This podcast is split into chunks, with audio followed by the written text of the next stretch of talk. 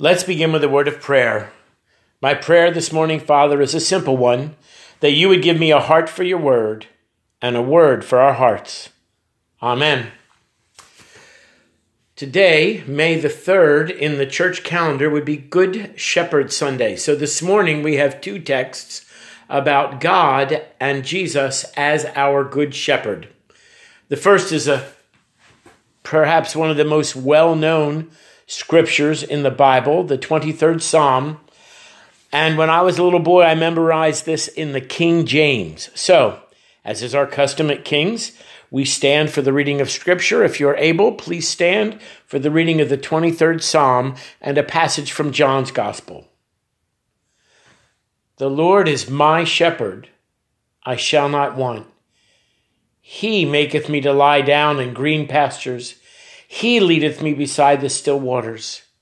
He restoreth my soul. He leadeth me in the paths of righteousness for his name's sake. Yea, though I walk through the valley of the shadow of death, I will fear no evil, for thou art with me. Thy rod and thy staff, they comfort me. Thou preparest a table before me in the presence of mine enemies. Thou anointest my head with oil, my cup runneth over. Surely goodness and mercy shall follow me all the days of my life, and I will dwell in the house of the Lord forever. Hear these words that Jesus speaks about shepherds in John's Gospel, chapter ten. Truly, truly, I say to you, he does not, he who does not enter the sheepfold by the door, but climbs in by another way, that man is a thief and a robber. But he who enters by the door is the shepherd of the sheep. To him the gatekeeper opens. The sheep hear his voice, and he calls his own sheep by name and leads them out. When he has brought out all his own, he goes before them, and the sheep follow him, for they know his voice. A stranger they will not follow, but they will flee from him, for they do not know the voice of strangers. This figure of speech Jesus used with them, but they did not understand what he was saying to them.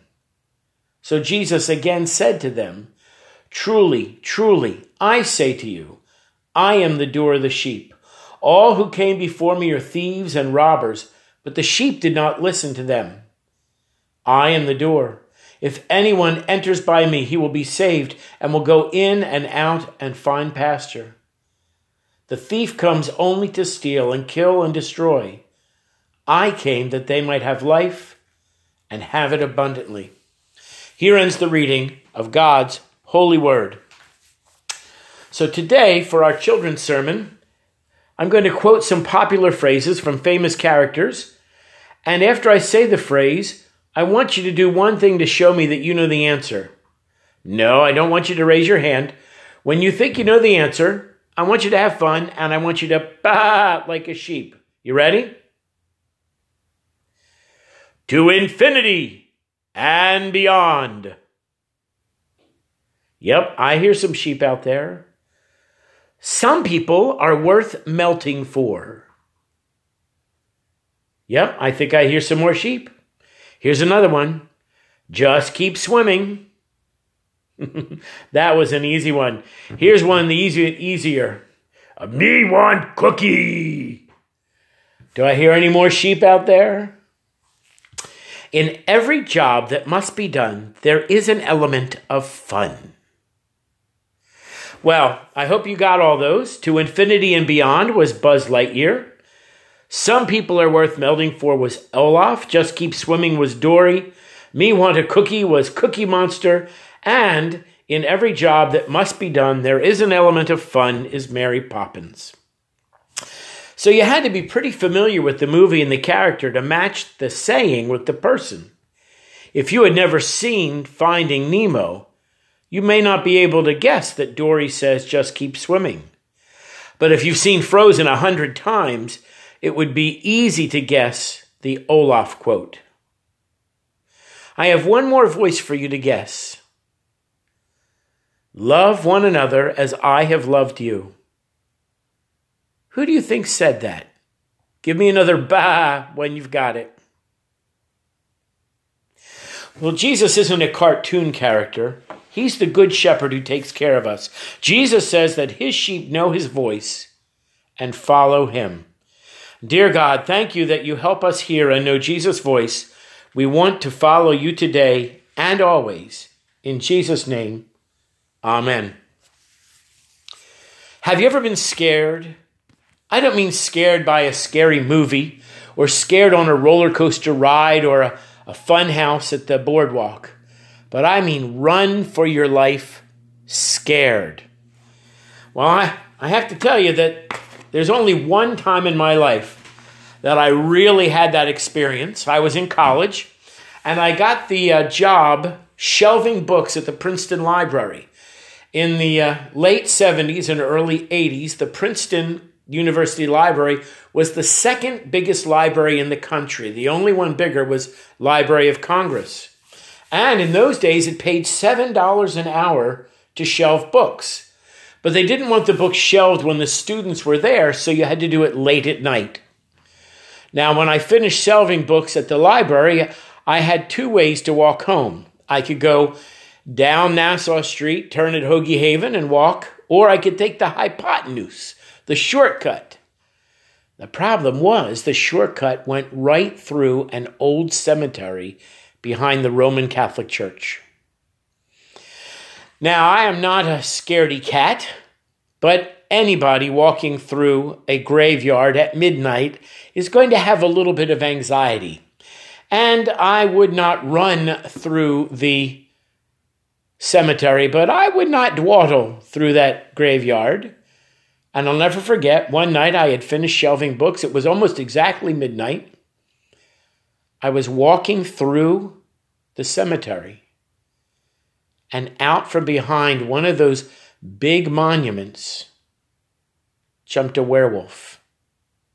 I'm not lying, a werewolf, complete with a fuzzy face and big fangs and pointy ears. And the werewolf shouted, "Doc Madison, I'm here to get you." Well, my little legs ran as fast as they could. I ran through the graveyard. I ran across the street. I was running right over the uh, parking lot to get to the dorm at the college. And all the while, the werewolf was running after me, shouting, "Stop, stop, stop." Well, of course, I didn't. Unbeknownst to me, and, and you may remember this, at the end of the seventies, beginning of the eighties, they came out with the latex masks. And my best friend from college had purchased a werewolf mask. And that's what had jumped out at me from the, the cemetery. Well, I got all the way to the dorm. I got my key in the door. I slammed the door, shouting for help, help, help. And meanwhile, the werewolf was on the outside of the door pounding, "Let me in, let me in, it's me, it's me, it's me." And it took a, a little bit of sorting out to figure out that the werewolf wasn't really after me. Well, there's a story from first century B C, and it may be apocryphal, that took place when much of the world was unexplored, unknown, and largely unmapped. Map makers had to make some way of portraying the areas of the earth that were as yet unexplored. So they symbolized these regions with dragons and monsters and large fish, and the message was clear. Uncharted territories were frightening, fearsome places. Terrors lay buried there, but many maps declared there'd be treasures as well. Well, the story is this. One commander of a battalion of Roman soldiers was caught up in a battle that took him into the territory that the map makers had represented with their monsters and dragons. Not knowing whether to forge ahead into the unknown or turn back into the known, which would be a retreat, he dispatched a message to Rome with this urgent request. "Please send new orders. We've marched off the map." Well, we are now marching off the map, aren't we? Indeed, we are marching off the map. Today, we find ourselves in uncharted waters as we march off the technological map, the political map, the economic map, the environmental map, the demographic map, or virtually every map you can think of, including the pandemic map. How can we possibly hope to navigate through all these uncharted realms? Well, I think using the twenty-third Psalm, the sixth shortest verses in the Bible, is a great place to start. The power of the twenty-third Psalm comes from its use of two key words, though and through. They're the exact same word except for a single letter. And as we shall see, it's that one letter that makes all the difference. It's the letter that could turn your though into a through. David, the innocent shepherd boy, knew the truth behind the word though. There are dangers lurking around every corner. There was no if about the reality of life's obstacles and problems. Psalm twenty-three candidly faces that inevitability. It proclaims not if, but though I walk through the valley of the shadow of death. Life isn't all loaded tables, overflowing cups, or green pastures. Sometimes our hair isn't anointed with oil, but grimed with grease. Sometimes we're not lying in green pastures, but flailing in blue Mondays. Sometimes we're not resting by the shore of still waters, but struggling in the valley of the shadow. Every one of us has a shadow, a valley. Some of us have a valley that we were given at birth, a valley of poverty or abuse or disability. Some of us, born into green pastures of plenty, immediately proceed to dig our own valleys of shadow, through drugs or alcohol, violence, ignorance, or prejudice. The psalmist accurately describes these persons as the ones who have digged a pit into the midst whereof they have fallen themselves. But while we were walking, and notice the text doesn't say run through the valley of the shadow, the Bible teaches that God is with us, and that the God with us bears all the suffering and pains of the world and the hurts of our scared, scarred souls. God is with us in whatever we face. For the Christian, the cross becomes the symbol of agony endured by both creation and Creator. None of us gets out of life without walking the valley. The psalmist makes it plain that God does not intend for us to sojourn there forever.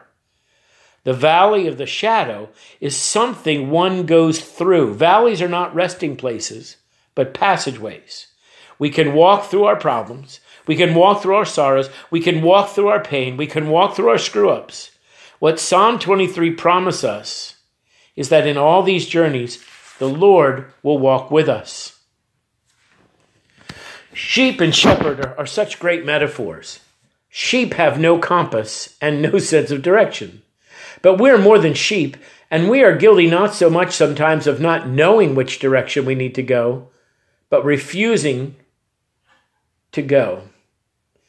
We don't want to commit to that direction. It's easier to live in the memory of the past, to live in the shadows of true life. Shadows are an invisible kind of metaphor in this scripture. Shadows of the valley between one mountain and another, or the desert before the crossing of the waters, or between two crossings, as is the case in this scripture, are places of transition. Shadows are cast behind. They are not real, but mere figures that can delude us and misguide us if we try to follow them, especially the shadows of the past. Shadows can be reflections of what we have been, or glimpses of a darkness that follows us and threatens to envelop us. They can be former, guilt, or shame, those feelings that distort, for shadows are often larger than the truth. We don't need to leave our shadows behind. They follow us because they are our past, and they remind us of where we've been. But meanwhile, we need to keep traveling toward the light. In this way, dark valleys, dark times, times of confusion, or times of circling in the forest don't last. But only God knows the way through the valley to the waters. Sometimes the emptiness and panic of loss, the where we've been, can envelop or swallow up the where we need to go. Thick darkness makes it hard to see our way. That's why we need a shepherd who can bring us out of the transitoriness into the eternal. A young woman shared the story of her mother who had a fear of tunnels, which isn't unusual. Anyway, one spring, this mother had to drive to Pennsylvania Turnpike to visit her daughter at college. Knowing the mother's fear of tunnels, the daughter was a little concerned about the trip. When Mom arrived safely, the daughter asked, "Did you have any trouble?" "Just the tunnels," Mom replied. "One of them was two and a half." Puzzled, the daughter asked, "Did she mean two and a half miles or two and a half minutes?" Mom answered, "Neither. Two and a half times through the twenty-third Psalm." Psalm twenty-three is so full of comfort, it can be the psalm of refuge, which reminds us of God's constant companionship and God's faithfulness. It can keep us focused, and it can feed our undernourished souls.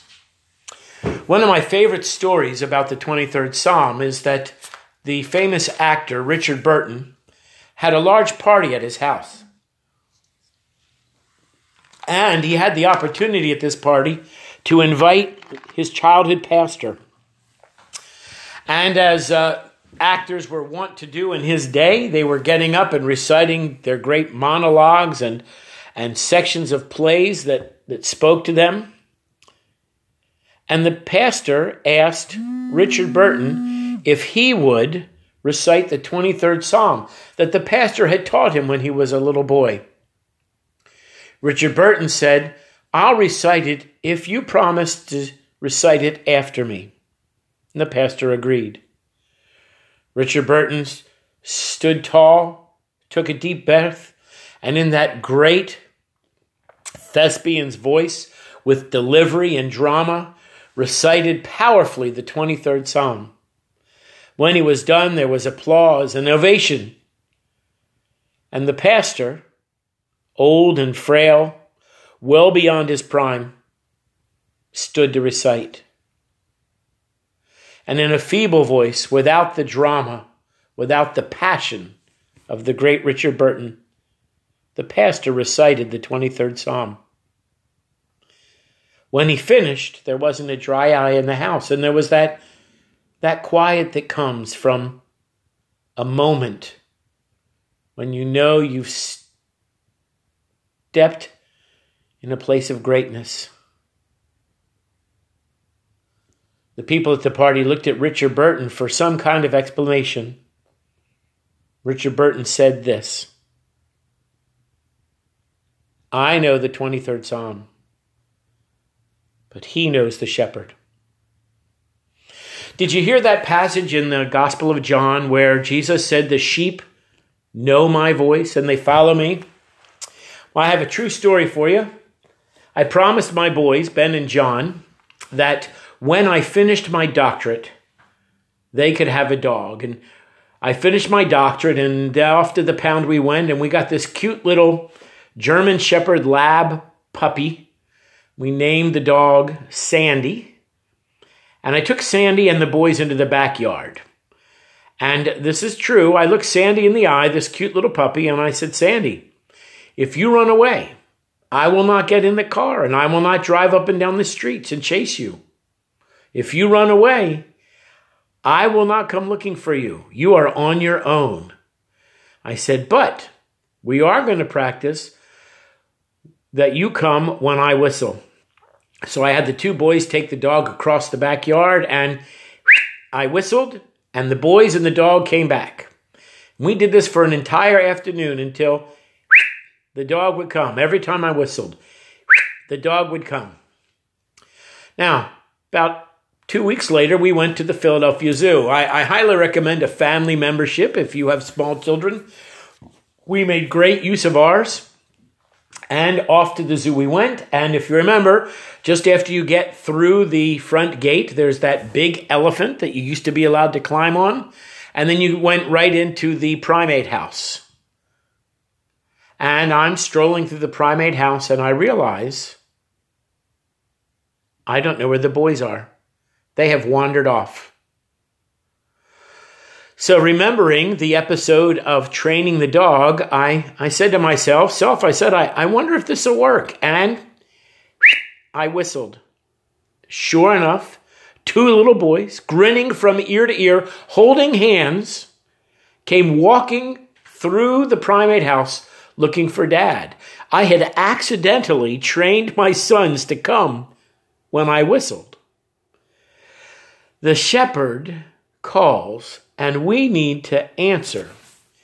The shepherd, your shepherd, is calling. Do you know his voice? See, we know the word by knowing the word. We know the shepherd's voice because we've read his word.